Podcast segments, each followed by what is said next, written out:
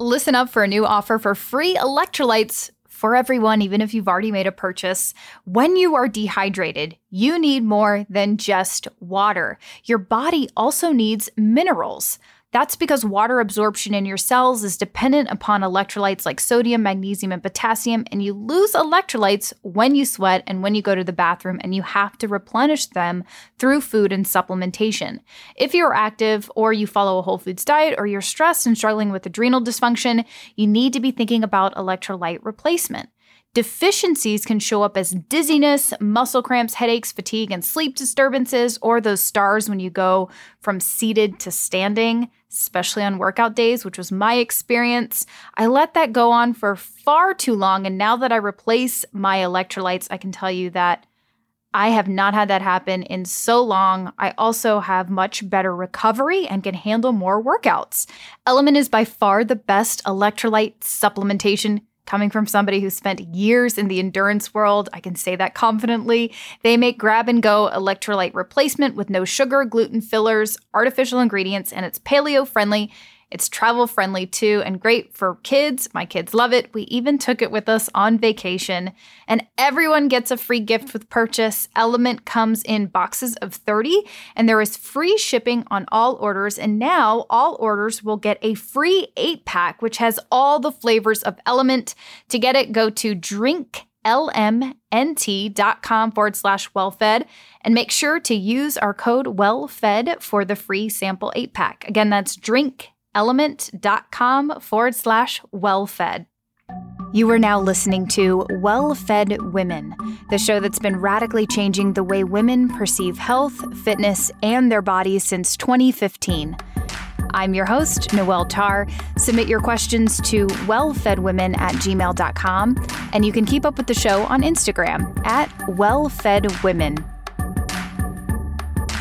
Welcome to the Well Fed Women podcast. We are so happy you are here. This is episode number 392. I am your host, Noelle Tarr of coconutsandkettlebells.com.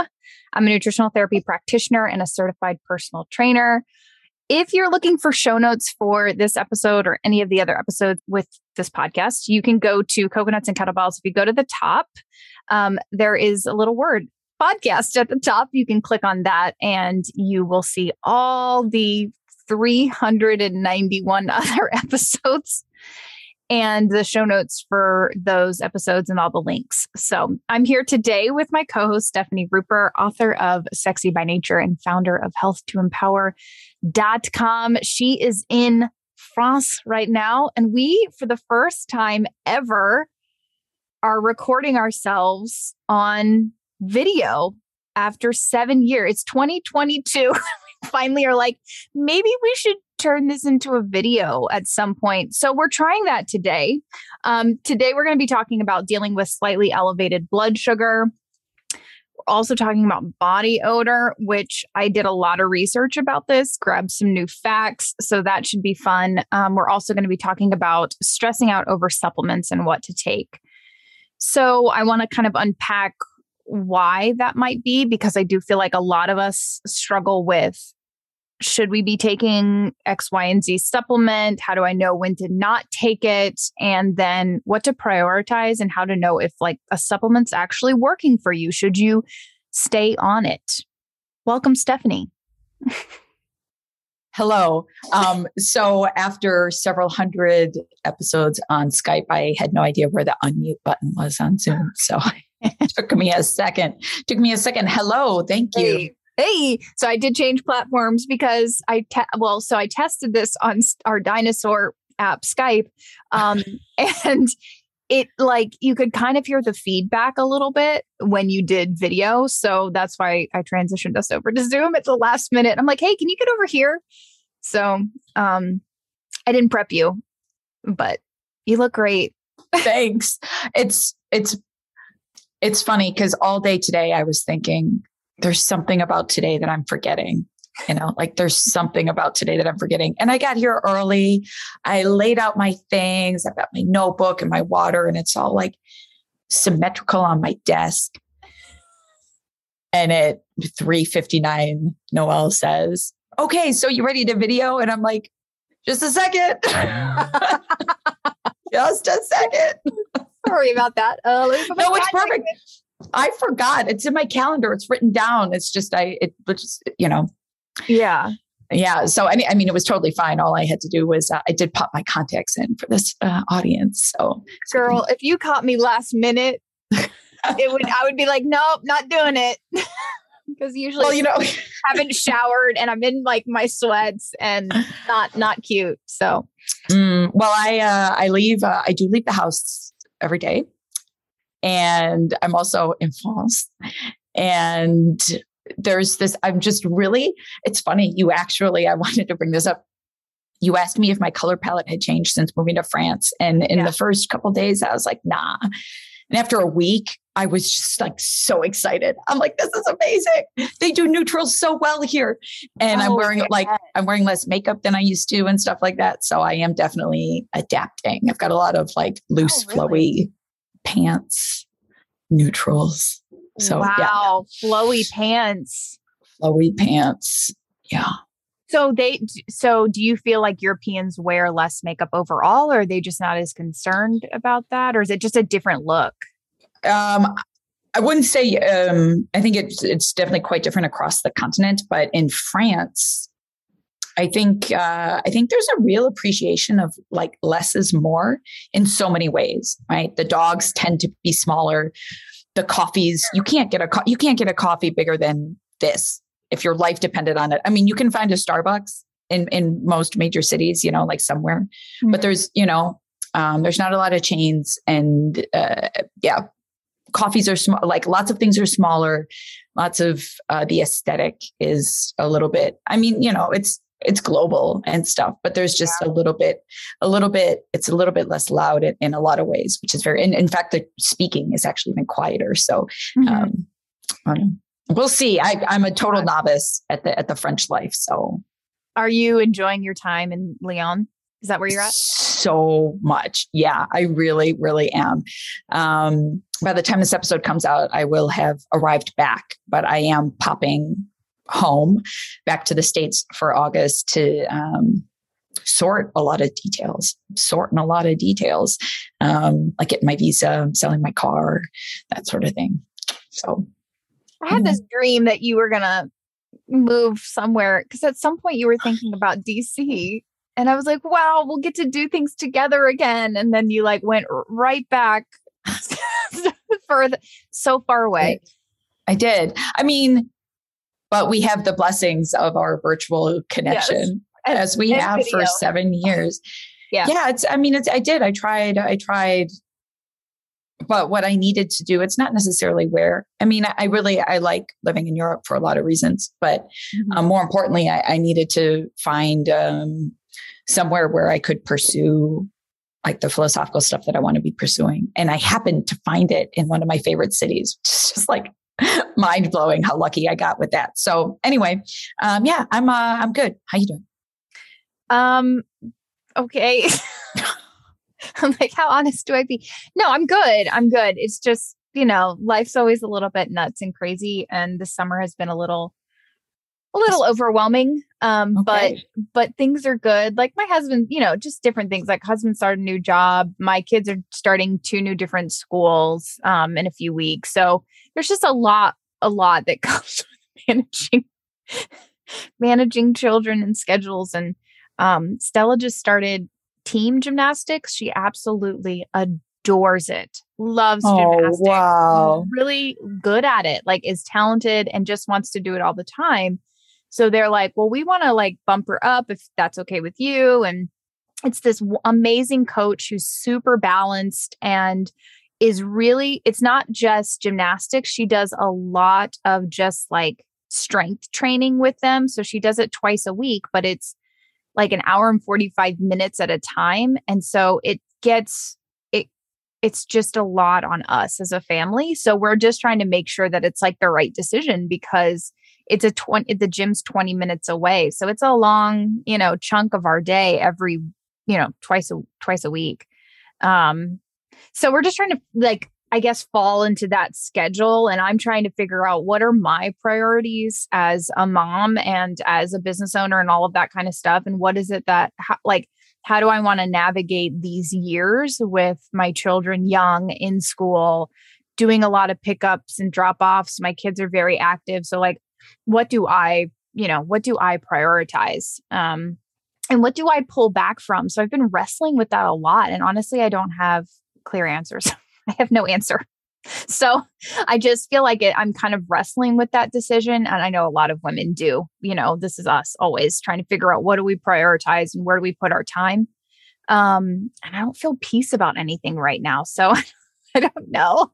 I always have this little bit of tension. And my husband is um doing new things too. And he honestly is like, I would love to just go part time so I could like support you and support us more because I have a lot of things that I want to do. But is that worth our time? And is that where I want to be spending my time, you know, during these years? So, mm. um, I just, I feel unsettled.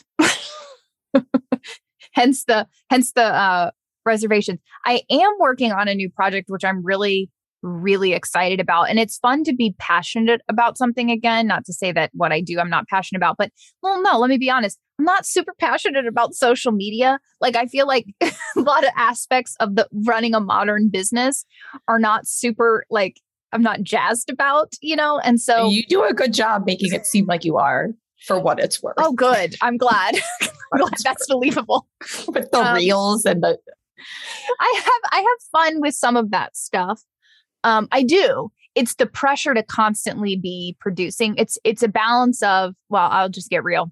It's a balance of n- not feeling like you can take downtime away from your things. So if I put my time into really what's actually more revenue generating thing tasks for me, it's typically not then it leaves social media where i'm not really putting i'm not thinking about it. I'm just kind of randomly posting things here or there but then that makes me feel a little bit nervous or unsettled or anxious because i'm like oh man i built this you know i've put a lot of time into social media over the years and do i just like not like i don't want to just not use it. I feel like then then it's like i you can't get it back. Once you've kind of fallen off the grid it's very hard to like get re-engaged again and get your uh, you know let hope that the algorithm lets you be seen again. So like it's this balance of I have fun. I would like to do it a whole lot less than I do it. A lot of it is just this pressure to stay like keep it going so that you don't lose it because you know, for those of us who have been on social media for a very long time, you you see eventually it happens to everybody. Um you build a following and then eventually it doesn't and everything's going well and then at some point everything changes and you don't necessarily reach your your people your community anymore. So it's turned into something that's not as fun. So i'm trying to again figure out what's the balance like you know how much time do i put into that versus the other things that i really do truly enjoy um so. I mean we saw it happen with facebook. You used to have a huge facebook and then it's like no you know nobody could see anything anymore after a few years. Yeah. Yeah because I man I manage that Facebook um, for you Facebook page. Um, so anyway, it's just you know a balance of figuring out if I if I were to do the things that I want to do, doesn't necessarily like I'd, I'd I definitely would have to let go of some things. Um, and anyway, so I am working on a project that I am really excited about. Um, it's called, and I'll, I'll update everybody as we get closer because right now we don't have a set start date, but it's called How She Grew, um, howshegrew.com. And I've, I'm collaborating with a few other people, which I found that some of the best things, the most fun things that I do is when I get to collaborate with other people. Like this is why this podcast is still going, right? Because like we, it's, it's more of, um, it's something that we get to do together and it's a way for us to like nourish ourselves but also like nourish friendship and community and connection and all that kind of stuff at the same time as like help you know working and helping our community and like being involved with our community so um our communities.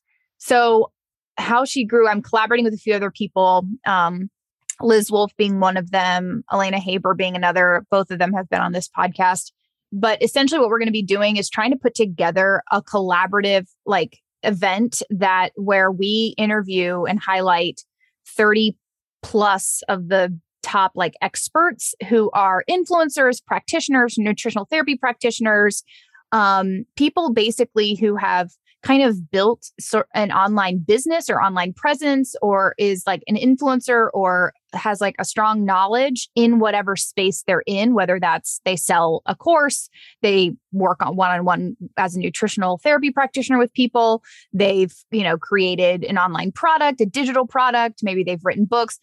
We want to bring together like the top people from the field and kind of do an interview, not about what they're experts in, but about how they grew their business. What did they start with? What were some of the mistakes they made?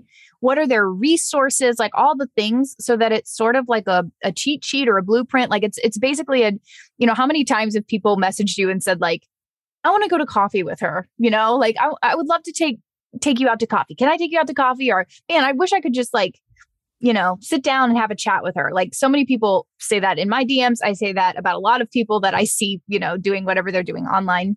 And so this is going to be an opportunity for uh, you to like take these people out to coffee essentially. Um, so we'll That's have so like, cool. yeah, it'll be fun. It'll be like a bunch of one hour ish interviews. And then we'll also have like guides and resources and stuff, notes basically from the sessions. So, and like I like essentially like here's all the apps that were mentioned or here's the resources that were mentioned that you can take and use and hopefully build whatever you want to build from that whether it's a side hustle or you're trying to build a practice or trying to work one on one with people or sell your services or whatever online. Um because that's where everything has moved and it's that's such a hurdle. Like uh, starting a business is already a hurdle, or starting a side hustle is a is a hurdle in and of itself. But then having the additional hurdle of like doing it all online is is pretty difficult. You know, it, it takes a while to figure all that out. So howshegrew.com. Hopefully it'll launch soon. If you want to uh, just go to howshegrew.com. Um, actually go, no, go to coconutsandkettlebells.com slash how. If you want to sign up to get updates about that um, I'll create an individual list for that. But howshegrew.com also is where you can stay in touch. So I'm pretty excited about that. I'm excited about that. Yeah. Any um are you besides, Do I have things? besides being in France and working on um you're getting another PhD. Is that what you're working on this this fall? Um it's un it's unclear yet. Um what the next steps will be. What I have done is come to this university to um, start getting to know people and talking about how we, we might be formalizing our relationships. Uh, so it's possible actually that I might do another doctorate, but that's uh, yet to be decided. Uh, and it depends a lot, of course, on like the logistics and the admin and, and all that sort of thing. Um, so uh, I was working on a book project quite assiduously over the summer, uh, but I have set it aside because it needs to, uh, I have decided it needs to sink in and percolate. I'm really mm. excited about it. Yeah. Um, it's about self love in the modern world. So it's like a really great mix of um, my passion for empowerment and also uh, philosophy and and the stuff that I uh, have been engaging in, in reading. Um, it's definitely going to be uh, like a like a more philosophical. It's going to be very me, obviously, but uh, that book is that book is going to uh, sit um, and uh, marinate. Is, is the word I was looking for for a while. Um, and what I'm working on over the next year will be very helpful for that. I'm studying. Uh, one of the people I'm studying is a philosopher named William James, who actually was the first person to articulate a theory of self esteem uh, to the best of my knowledge, which is very cool. Uh, and I actually didn't know that until very recently. But uh, yeah, so I'm doing a bunch of stuff that's very exciting in that sense. Uh, but the book is actually going to be on pause, and me launching all of my own um, philosophical resources will happen slowly over the course of will happen slowly um, over the course of the next several months. It's definitely happening, but I am letting myself take my time because when I take my time with things, they come out better. Who'd have thought? Yes. Who'd have thought? Who'd have thought? So I know. I did all this rushing to get everything done before 30 or whatever. And then once I hit 30, I was like, I, that was a, that was, that was a, I, I don't know. That was a mistake. I don't know if I would call it a mistake, but like I have a new method now, which is like take as long as everything needs. Like how long should something take? As long as it needs. I love that. Yeah. Thanks. Good, good nuggets. Good nuggets, Stefani Ruper, the philosopher. Okay. Thank you. Let's let's jump to question number one. This is pretty interesting. This is from Brittany. She says, slightly elevated blood sugar. The doctor always just tells my husband to, in quotations, take a walk after dinner. But it's been this way for two years in a row. What should we be looking into and changing? Great question. Very interesting advice. Uh, while it can be helpful for managing your blood sugar on a day to day basis, uh, to do a little bit of exercise after a meal or in between meals, or just in general, big fan of weightlifting over here for that. Um, um, a, a, walk after dinner is is definitely again like it, it's a it's one of those things that's like a short term management, but not necessarily like really getting under the hood, which I think is what you're getting at with your question. Uh, so I would definitely uh, dive a little bit deeper. You know, you said that the blood sugar is slightly elevated, um, but what uh, what are the metrics that you're using to measure that right? And what does your you know doctor think? Or, or, have you looked at your fasting insulin for example right? If your blood sugar is elevated after meals is that because you got a blood test done or did you do you have one of those finger pricky doohickeys? What are they called again? Blood glucose blood, sugar, blood glucose monitor. Right. So if you don't have a blood glucose monitor you could get one if that's something if you were interested in charting your blood glucose throughout the day is it after every single meal right? How long does it take for your blood glucose to you know titrate back down? Um, and i would definitely also want to look at the fasting um, insulin levels because that can give you like a more like a like a picture of of how uh, the insulin system is working right absent of meals. So uh, I, some things to look into. You might also want to look into inflammatory markers, like maybe get a C reactive protein tested to see um, if there's some underlying inflammation um, happening. Those are probably the like things I would look into first is just to dig more deeply into the blood sugar and the insulin um, and whether there's any inflammatory markers. I would take stock of other potential symptoms and, you know, sort of map them in my head. Like, are they related? You know, um, and I, I, would do that in terms of uh, what to do once you get those numbers, uh, or even, I mean, before you get those numbers, uh, trying to manage insulin sensitivity, uh, eating a low inflammation, high nutrient dense diet is also is always um, always great. I'm a huge fan of weightlifting and or short sprints occasionally for working out. If we're talking about exercise, walking, of course, is lovely. Huge fan of walking. I know Noelle's a huge fan of walking. Noelle put up an Instagram thing recently like, do you consider walking exercise? I said yes. for the record, I said yes. Um, and uh, I would, I mean, those are like, those are simple, those are simple things. You might want to experiment with meal timing with a lower carbohydrate approach. But again, if we're looking at like under the hood, causes of blood sugar spikes or dysregulation or some light insulin sensitivity, insensitivity, uh, I would look primarily at uh, inflammation and uh, yeah, dialing that in. So anything that you eat, anything that you do, reducing stress, nice exercise patterns that are conducive to your flourishing and then work for your like particular situation. I'm talking in really obscure generalities right now, but like big picture, you know, I would get testing done and then like work slowly on on insulin stuff. Um yeah. Yeah, no, I agree. I'm going to throw my husband under the bus a little bit with this one. Um so so when I was doing um it's i'm interested to know how he found out this. I'm guessing maybe he's he did some testing at some point um, but i wonder did did he have any symptoms when he found out he had slightly elevated blood sugar or was it just like a oh we're going to go to the to the you know doctor and see how everything is going? Because i think sometimes those symptoms so just watch out for symptoms but i i think sometimes we ignore the the smaller things that could also be giving us clues as to why this is a problem. Um for my husband, he didn't have any symptoms, but uh, when I was doing my own blood glucose monitoring for both of my pregnancies, he did it alongside of me and with me.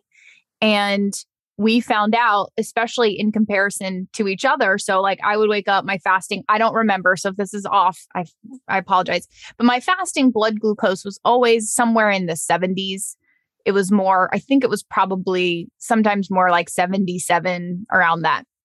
And his was always in the 90s, which is like, it's like that's slightly elevated for when you wake up in the morning. It was pretty normal after meals, but the fasting slightly elevated was kind of like a, a cause of just just something that we were like, hmm, this is interesting. We need to kind of think about this more. And we did do an interview with Robb Wolf about the kind of being selective and testing specific carbohydrates. So that's what we moved to, which is like, okay, let's see how certain carbs impact your body because I do believe that there is a strong genetic component when we're talking about how our body utilizes sugar and balances blood sugar. I don't have any heart disease in my family um, on either side. Um, most of what's in my family has been lung cancer and cancers because of smoking and um, like cancer, um, cancer because of farming and the chemicals used in farming. So for me, it makes sense that I have good, you know, and of course we eat healthy and all the things. So I know that that plays into it, right? I'm, I'm intentional with including nutrient dense foods and I don't, we're not, I'm not eating a lot of processed in quotations carbohydrates, right? Most of my carbohydrate sources are from real food. And as is my husband's, though. So my husband and I are eating the same diet. And his, he has a higher fasting blood glucose. Now, in his, his genetics, in his history, he actually has heart disease quite a bit. So he's actually lost family members to heart disease and heart attacks and stuff like that. So to me, it genetically kind of makes sense. And so you just have to be a little bit more aware of what that can turn into. Slightly elevated, I think, you know, I think we know that the standard parameters of like what's slightly elevated and what's pre-diabetic are not that great. So I'm I'm not sure if it's slightly elevated for you or slightly elevated on the conventional scale, but when you start to see the fasting numbers like in the 90s, it's something to definitely think about.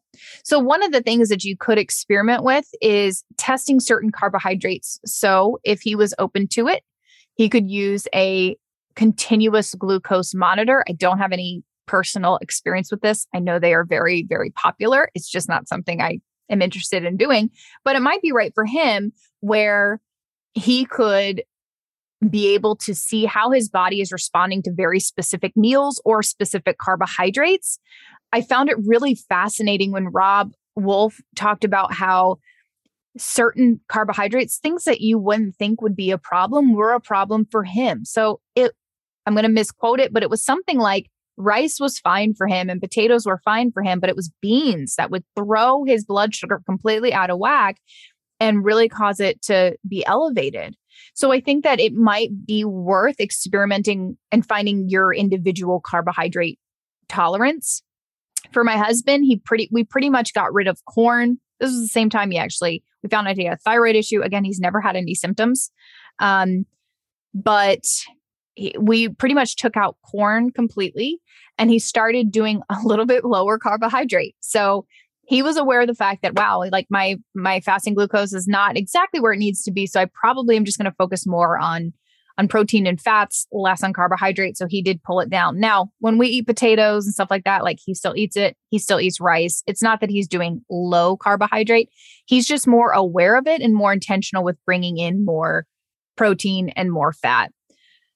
Um, the other thing that I think is really important to consider when we're talking about blood sugar is stress, because stress does impact your blood sugar. And so if you have unmanaged stress, or whether it's like trauma you haven't dealt with, or um, lack of sleep, like the number one thing that's going to screw up your blood sugar is not sleeping. So you've got to be thinking about not just what am I eating? Like I think that as, you know, nutritional therapists or people who are interested in nutrition or people who are listen, interested in holistic health, which is a lot of people listening, you know, we all are really interested in the impact of food, but food is just such a small piece of health. Even when we're talking about insulin sensitivity and how our body responds with, you know, carbohydrates and blood sugar management it's also so important, you know, our sleep and how well we're sleeping and the quality of our sleep. It's how we're managing our stress. It's are we saying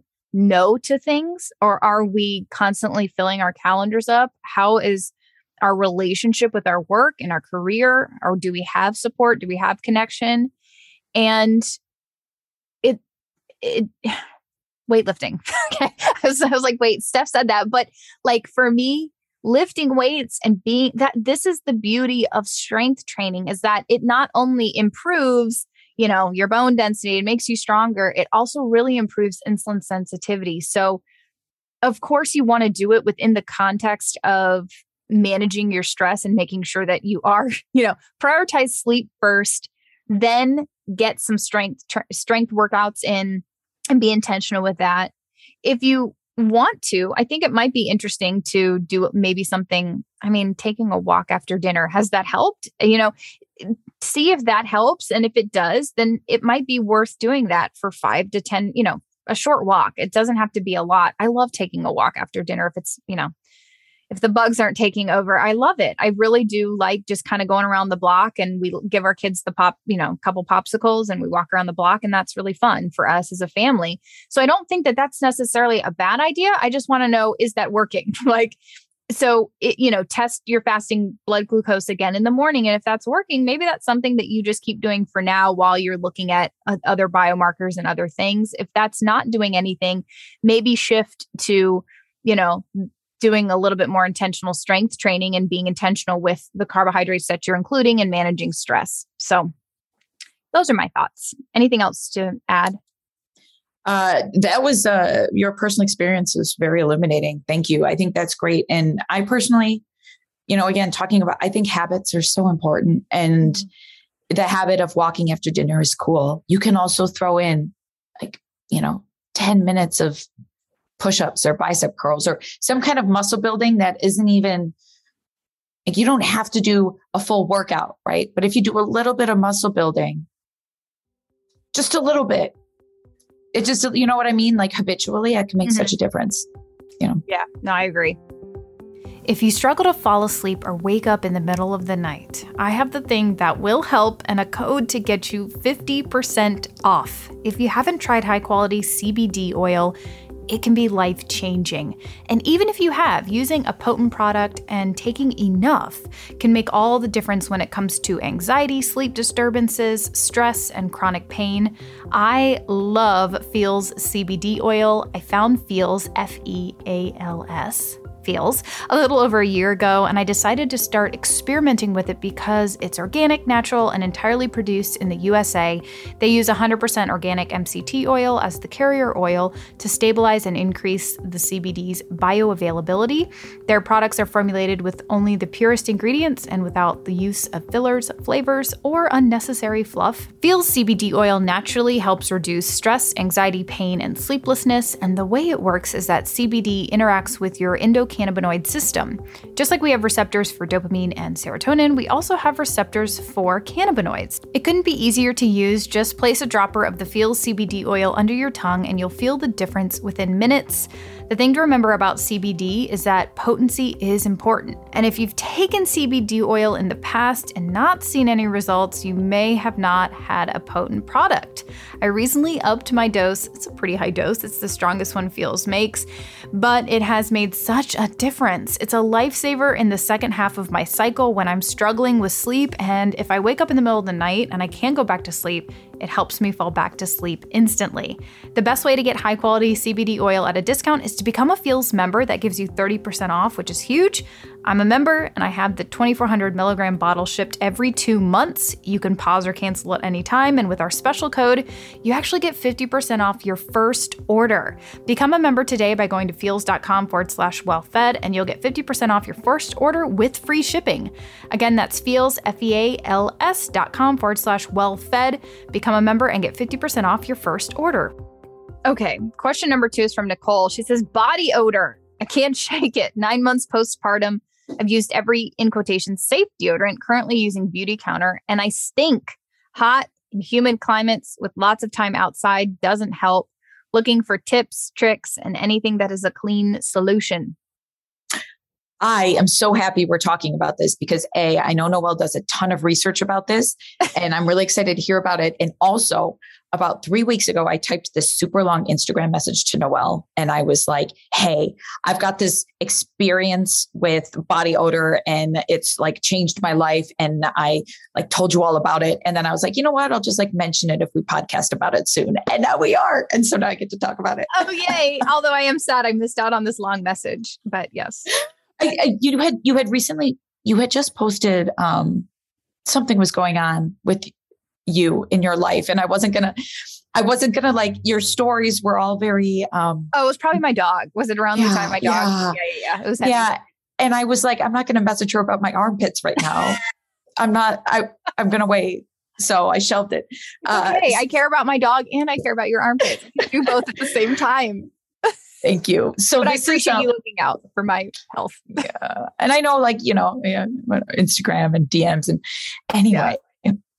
So i had this experience and i'm not going to be able to give you like the best deodorant brand or like whatever. I'm not going to fix everything but i had one experience that has like changed how i'm approaching my armpits for the rest of my life.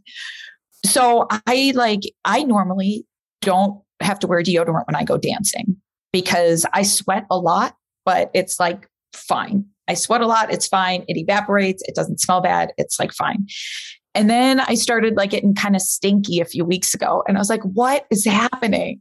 Why am I, why? Is it because it's so hot? Is it because of something I'm eating? Is it because of the le, le air français? Like, I, don't so um, it's not obviously. Um, what I had done was I was starting to wash and moisturize with something scented. And Mm. yeah. And I haven't figured out if it was the lotion. I know the lotion was a problem, but I also don't know if the body wash was a problem. But I think what happened, so my sweat was smelling like really sour grapefruits. And I was I was wearing grapefruit scented lotion. I swear, okay? Okay. And I was like, what's happening? And it's the worst because I'm dancing with people and I'm used to not smelling bad when I oh, sweat. yeah. And so all of a sudden I'm dancing and I'm really close. And like these people who I just like am trying to build beautiful dance flirtation relationships with. And their faces are like right here. If you're looking on the video, they're like right here. My armpits are right here. And I'm dancing like this, trying to like, don't smell my like grapefruit thing that's going on. So anyway, I think what happens is like if I'm wearing a scented lotion, it gets in my pores, and then when I sweat, it it, it like becomes sweat like. Um, and I also think I my hypothesis is that some perfumed um, washes in the shower can do this too. Not all of them, but I think it's it's possible um, that like a like a shower gel with a fragrance or something, um, if it sticks around, if it stays on your skin or in your pores, then when I sweat, like I facilitated like a whole new just it's like not good. So then I stopped and then I used the moisturizer like only up to like below my shoulder. And then uh it hasn't happened since. Oh. So uh anyway, so that's my insight, which is like stuff that's on my skin or in Yeah. my pores um made me made me um stinky. So uh, that's just in addition to all the other like weird anecdotes we've had about sweat over the years because Yeah, there's been like I don't have any science for you, but that was something I recently experienced. If you're like if you're moisturizing on your shoulders, and if you sweat, it could like, you know, yeah. so just anyway, that's my that's my cute little story. Go ahead. Okay. Now with the real science. no, well, I mean, it, it sort of makes sense because based off of like kind of what I was, the research I was doing, maybe a lot of people know this, maybe a lot of people don't. I really had never thought about it a ton, and which is weird because as as the story goes, I have a very healthy sweat rate and doing endurance training. I mean, growing up in in junior high, I sweat a ton and I always had like sweat marks. So I'd always wear jackets. And then um it kind of regulated after puberty, but then like doing endurance training, like I just I just I don't know, I trained my body to like sweat a lot. Um, where a, a, lot of people don't sweat a ton. Like my husband does, but he doesn't sweat as much as I do. Like I will, I have to replenish with a lot of water and electrolytes when I'm working out, or else I'm like done. So it prompted me to do a little bit more digging as to like what is body odor? Like where does that odor come from? Your sweat is actually odorless, which I was like, oh, of course it is. So, yeah. But body odor is a real thing, and sweat is what causes it. So, we all have sweat glands. We all have different types of sweat glands. We, there's two types it's eccrine and apocrine. And those eccrine glands are found all over your body and they release like water and salt. Um, and that's usually what kind of keeps you cool. But then there's also the second type of glands. They're highly concentrated where your hair follicles are. So that's why you have these apocrine glands really concentrated in your armpits. Um, and the sweat is primarily salt and water, but it also contains proteins and fats. And that's very unique to these specific sweat glands. So, what causes the odor is actually the bacteria on your skin. So, the bacteria start digesting those nutrient compounds and then they convert what is an odorless compound into these more smelly ones. So there are some things that can make your you stinkier, so to speak, or you know, cause your body to stink more.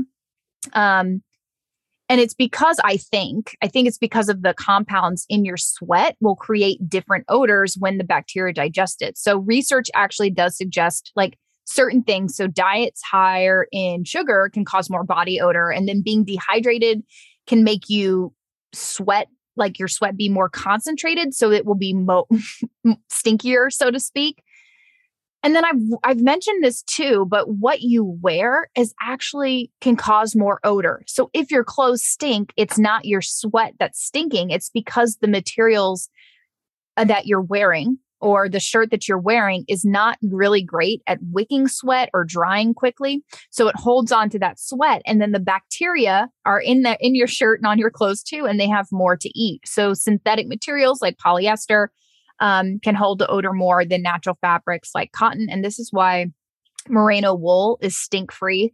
So it's very expensive. But I remember back in the day when I was running, they had these merino wool shirts, and the way that they marketed them was like, these are going to be stink free because because they hand they wick they're drying and they the bacteria doesn't sit on them. So um i think it makes sense about the the what, what was it grapefruit stinky sour grapefruit because it, if it's in your pores and it's in your skin then the bacteria is somewhat you know eating it so to speak. Um mm-hmm. so that makes sense to me. Um I have, there are a couple other things that say that, you, you know, you, you could make your sweat a little bit stinkier. And one of the things that I think is really interesting to think about is, I mean, even just like if, if you being in France and maybe being outside, I've been seeing you dance outside a lot more. Like, I think a lot of our environment is also so like if we are outside more in a more concentrated area like a city or whatever as opposed to being outside more I do think like you know, we are exposing ourselves constantly to environmental toxins. So if they're like on our skin, it's just going to it's going to change the way our our sweat smells. Um but also there's things that cause you to sweat more. So stress is one of them. Stress you know, pre- requires you to produce more cortisol and adrenaline, which causes you to sweat more, which will cause you to stink more. Um, doesn't um sorry, doesn't doesn't uh doesn't it it creates a different quality of sweat stress um, doesn't it? Isn't it? Um, Define quality of stress. The, the, the sorry, sweat. The the apocrine and the. Um, if I were to guess, it would be that it would make your your eccrine or ap- not the eccrine glands, but the apocrine glands. So the ones that are more concentrated with hair follicles, I would think it would make you sweat more in those. I think it does, and um, because um, I have done a a bunch of research about this for the podcast previously. yeah. And um, but my personal experience, and I'm sorry for interrupting you, my personal experience was always um that again, when I dance, I never smell bad. But if I'm anxious at an interview and I sweat just a little bit, like I sweat buckets at dance, no yeah. smell.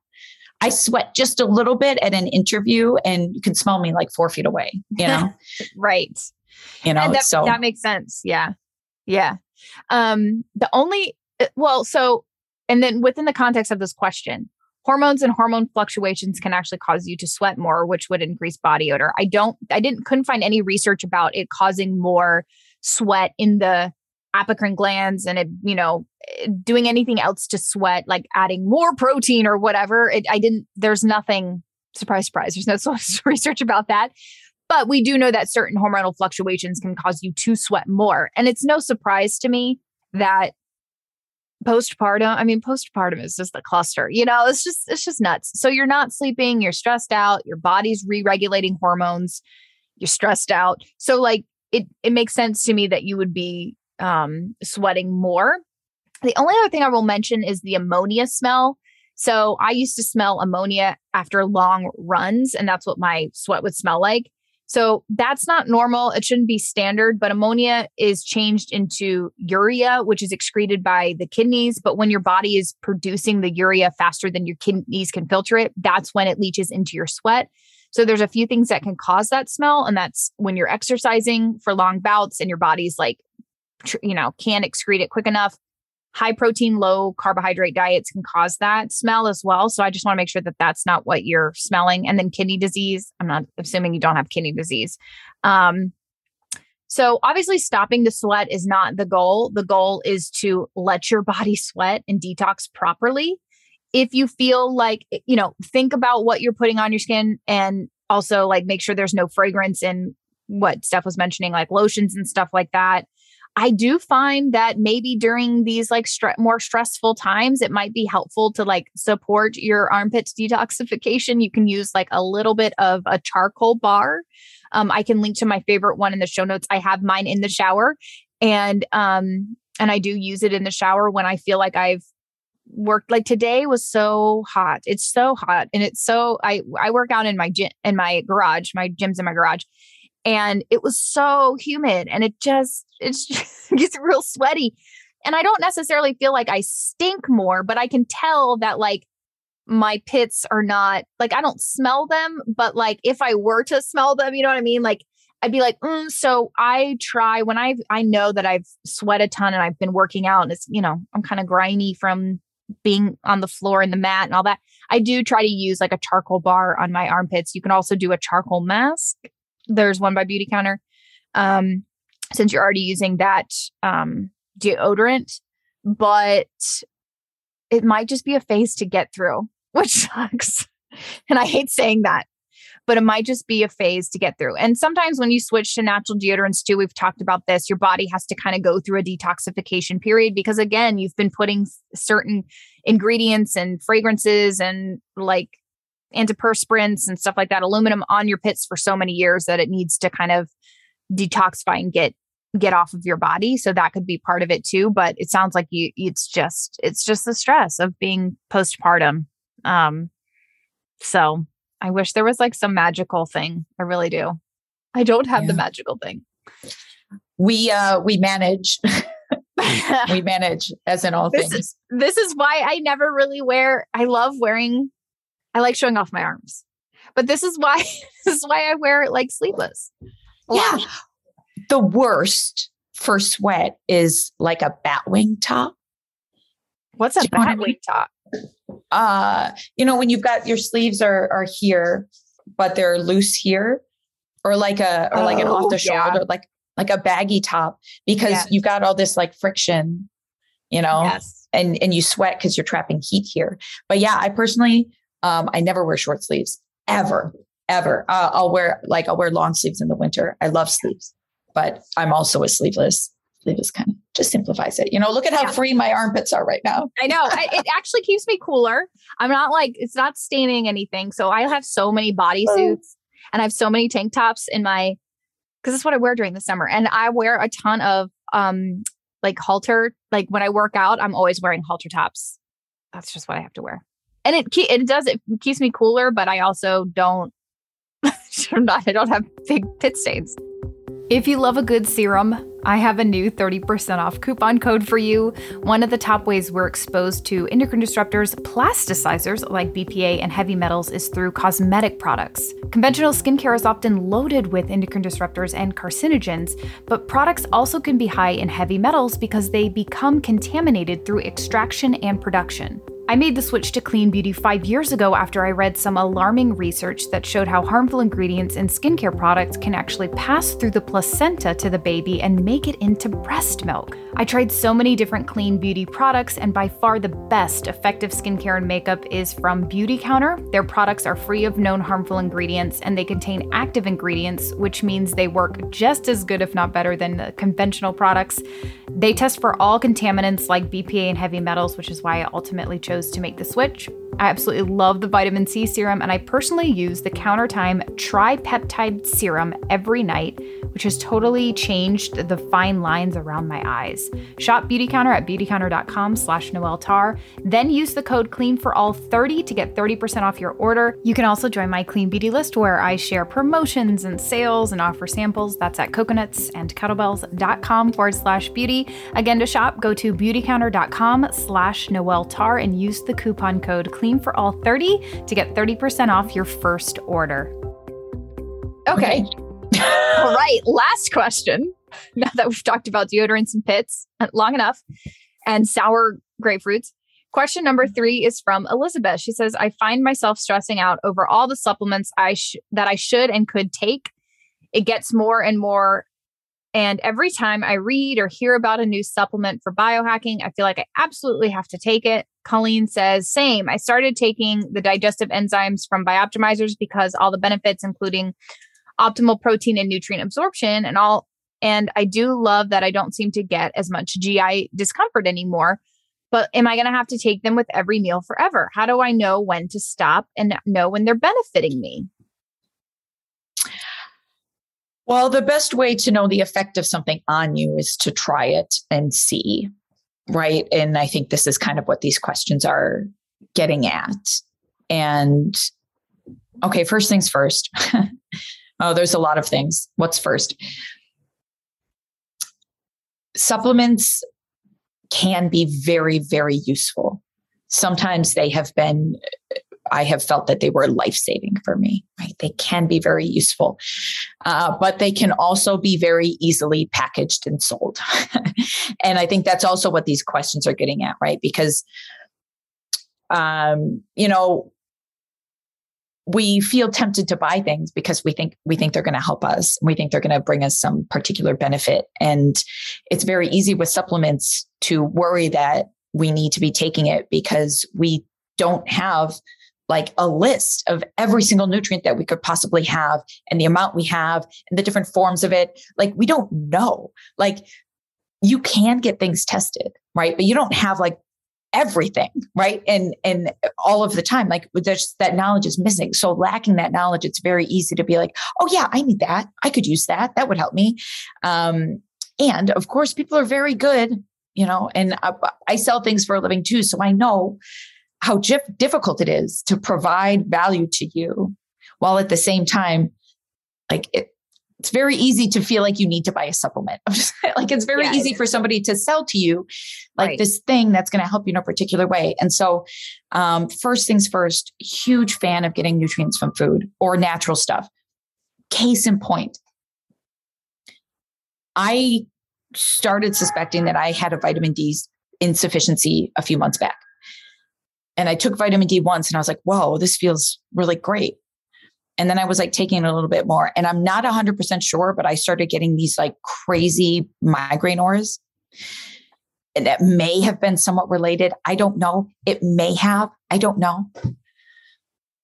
And so I stopped doing that. And I felt like it was probably helping a little bit. And then instead, I started making sure that I was spending 20 or 30 minutes outside every day in like shorts and a tank top. And I was fortunate to this summer I got to spend in a place where I've seen the clouds like twice. and and the health problems that I was having that I think were related to the vitamin D insufficiency have gone away. So supplements can be great. And I'm not saying I don't think the vitamin D necessarily like was a part of my headaches, but I decided to go with the sunlight route and that worked. and so like food, food is a, is a fantastic delivery mechanism for nutrients. Mm-hmm. It's the one that the body like evolved alongside. So supplements can be great, but you know, you never know. And they can have effects that you are not really sure of. I really like taking magnesium, for example, because I think it does concretely help me sleep at night.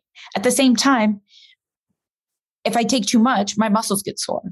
because mm-hmm. all nutrients have effects, right? And uh, they will have positive benefits, but they could also have things that are neutral or drawbacks or what have you, because bodies are very delicate and they like to maintain their homeostasis as best they can. And if you start taking one thing, right? Like sometimes you take magnesium and they're like, oh, well, you should also be taking calcium and zinc because uh, they can like balance each other out. And you balance is is is I think in my personal experience more easily achieved if you're just like focusing on eating whole foods. That being said, if you have a particular deficiency or a particular health problem that you're working through, um, I'm a huge, huge fan of supplements.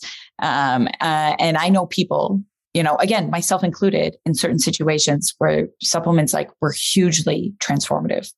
Um, taking magnesium was huge for me. Um, so that being said, how do you know? Uh, if you're interested in something, A, have a good reason why. Have a good reason why, whether that's um, because you've done a ton of research about this thing, or you have this symptom, or you have this health history, or this condition in your family, or you think all people are naturally predisposed to being low in this nutrient, such as magnesium, right?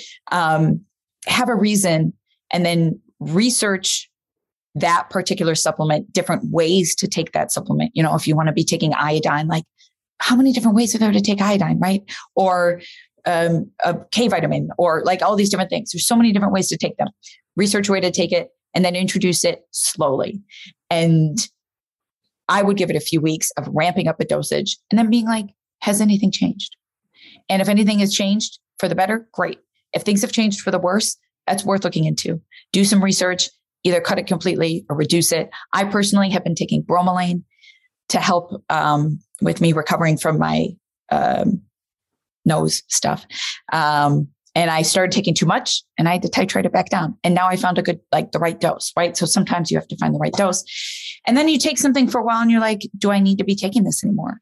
Some things of lifelong benefits, you know, like if uh, you're taking B vitamins because you have a MTHFR mutation or what have you, like maybe that's a lifelong maybe vitamin D, maybe magnesium, lifelong stuff, maybe. Uh, or you can get some blood work done and be like, oh, my vitamin D levels are up where they are. And now I'm getting some sunlight. So I don't need to take it anymore. So blood work is a way to go. Um, and another is to just stop and see, you know, and I unfortunately like it's, it's hard, you know, and it can take time and, and patience, but like these are the ways we collect data. So that's it. Yeah, I love that. I don't really have anything else to say besides. like, yeah, sorry, I talk talked for a long time. I I come I like wholeheartedly agree. I think the so I will just mention we always prioritize you know always prioritize food. If there if you're taking a supplement and you know you could get it by eating more of a certain food, you need to eat the food. Okay, like eat the food.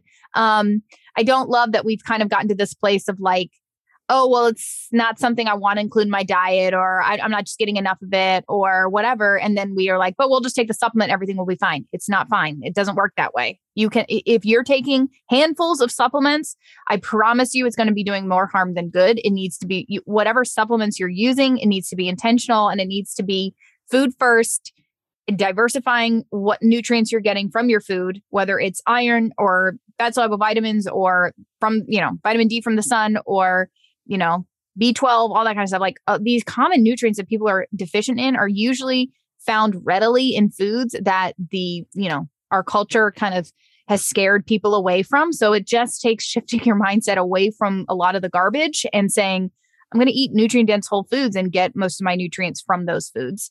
Um, and then, and like, you know, drink bone broth instead of take bone broth protein, just saying. Um, like that sort of thing. That's kind of stuff just like drives me mad. Um, not to say that you need to feel bad if you take things, because I also know there's this other side of the coin, which is it's hard. Life is hard.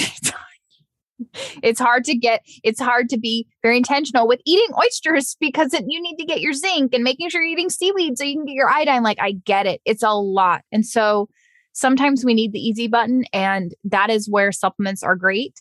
I think it's great to tinker with supplements. Um, that you think may truly benefit you because you you're struggling with something like digestive issues and you're using digestive enzymes and that really helps like that's awesome you might need to take them long term. You might be able to stop them and then you see how you're doing and you do g- great. So, like, I think it just takes being open and constantly experimenting um, with something like digestive enzymes. What you can do is like reduce the dose or just take them for like one to two meals a day, or take them when you have a protein heavy meal, or take them when you're traveling and you know that your digestion digestion is going to be impaired. But you know, keep just keep an open mind to all of that the feeling of like, oh, I'm going to stress. I, feel like so stressed about my supplements. And like every time I hear something, then I just need to take it. Like, I do feel like that's sort of, I think we need to recognize that for what it is. And that is less, oh, I want to be healthy and more of, I want to control my health. And I feel like um, it, it's sort of almost like a, reincarnation or, or or a shift of these like strict dieting behaviors maybe that we once had and it's kind of spilling out into our health management which is like oh i need to be super in control of everything which you can't by the way. You cannot control things and like taking a supplement is not going to like put you more in control of your health. Um, it can it can support you it can help you for a period of time but it's not it's not going to be the thing that like changes your health. Um, it can be if you have a se- severe deficiency and it ke- it's keeping you alive, but we're not talking about it within this context. We're talking about the the marketing of like every little nutrient supplement now being available in a pill or a bottle or a powder. Um, so I would make sure that you when you feel the urge of like oh no I've got to take that or I'm I'm I'm not going to be healthy take a step back and kind of resettle or or recreate you know your foundation remind yourself of what it is that you believe about health and and how you can maybe take note of how you can diversify your diet a little bit more be more intentional about getting in a specific nutrient. You know for example i was like oh we haven't had like we're not really getting in iodine. So like recently i've started i've for just something i forgot about. So like i've been buying seaweed more and the kids love their seaweed snacks. So like we just snack on those once a week. So just be intentional about you know, diversifying your diet, doing the best you can, and but also recognizing I can't no supplement's gonna like completely um put me in control of my health and I've got to be able to like let go of that and not be persuaded by that and make rational decisions based on what's going to help me long term and also recognize if this doesn't work for me I can let go of it. Like I, I'm gonna drop it. I have dropped many things, um, many supplements. You know, I've taken different nutrients and different things, and I've dropped most of them except like magnesium, L-theanine, and like you know, I have my stuff, vitamin C, zinc when I'm sick, and that's really changed my health. I've seen a significant difference in taking certain things when I'm coming down with sickness versus when I wasn't doing that kind of stuff. So short term great. If you need to be on something long term be okay with taking it out and just making seeing if it still is working for you. I really like the mm-hmm. idea of using nutrients when i feel like i need them or when i'm becoming symptomatic again. Um, you know magnesium's the one thing i take every night but otherwise it's usually like my dose is dependent on my symptoms and how i'm feeling so. Yeah. Um speaking of personal experience i was and you were talking about cutting things out. Uh-huh. i had been working on this histamine intolerance thing for a long time. And yeah. I tried a whole bunch of different histamine supplements, which I know I shared with our audience. And I was, yeah, I was doing all that kind of stuff. And then um, it was regular sunlight, I think. Uh, my, my symptoms are gone. And yeah, and so I, am not really taking those things anymore. I do have them uh, in case, you know, uh, and I do, I will get a histamine like you know symptom here or there. But uh, yeah i did end up realizing that you know they weren't serving me. And i did also notice sometimes when i took too much of them that there were like other effects right? Um, and so uh, yeah i am. I'm, I'm wary of of including things unless i'm you know doing a targeted approach. Yeah let me ask you a question. So was the histamine stuff more prominent when you were in Boston and then you moved to France and it kind of went away? Yeah. Well, it started when I was in Boston and then it was it was there like throughout. It started pretty early on. Uh, and I thought it had to do with uh, coffee and a high histamine diet. And those things were definitely factors. Mm-hmm. But I noticed, like, I was just, I, um, what did, how did I, why did I decide to take vitamin D? So I was having a, I was having a reaction to coffee that wasn't, um, it was like immediate, right? And so that got me thinking about uh, mold, like the trace amounts of mold in coffee. And so then I thought, well, maybe it's actually like a mast cell regulation issue, in which case, maybe I should be looking at this differently. Maybe I shouldn't be trying to lower my histamine levels. Maybe what I should be trying to do is support my body in processing histamine, right? Because there's different things. It's another one of those things like I could eat a low histamine diet or I could help my body you know, right. bolster the enzymatic processes that are involved in, in histamine. So I was, I decided to dial more into supporting my body in that way. And I just started by trying a, um, a vitamin D supplement. And I was like, oh, I think this is maybe doing something. But then I, I wasn't sure if it was, it was playing a role in the weird headaches I was getting. And that was, uh, there were other things that could have been playing a role. yeah. I could talk about another time. And so then I started um, I was in England actually still experiencing histamine intolerant symptoms when I decided to start getting regular sunlight. And that like uh, yeah, now now it's not really much of a much of a problem. Still a little bit, but way yeah. way way better than it was before. Um yeah, so just interesting. Yeah, I just wonder if like stress played a role in that too you know? Could have um absolutely and this was you know after the 2 years but it was after 2 years of lockdown and being alone indoors by myself. Like there was so much yeah. uh, going on for my health then um, and i think uh, stress the stress of, of like that and loneliness was and me trying to make sense of everything. Like that was the heaviest heaviest part but that started even before like things got really stressful they were just a medium stressful yeah yeah so i don't know it could have it could have been anything it could have been the stress that could definitely play a role um but i i i do my feeling, my intuition is that the, the sun exposure has been quite relevant. And I lived in England for six years, you know, and I wasn't eating any vitamin D containing foods. So, yeah. Is it sunnier in France? Immensely. Where oh, I am, wow. today is the first cloudy day I've seen in a month. Every other day, it's like blue, blue, just blue. it's bizarre for me because I've always lived in cloudy places, always. Um, I think it's making this is the most tan I have ever been in my life. right now. I love it. Yeah, you look you look well, Stefani. you look you do. Okay, that's it from us. For more from Stefani, health2empower.com. For more from me, go to coconutsandkettlebells.com. Thanks for being here, guys. We will talk to you next week.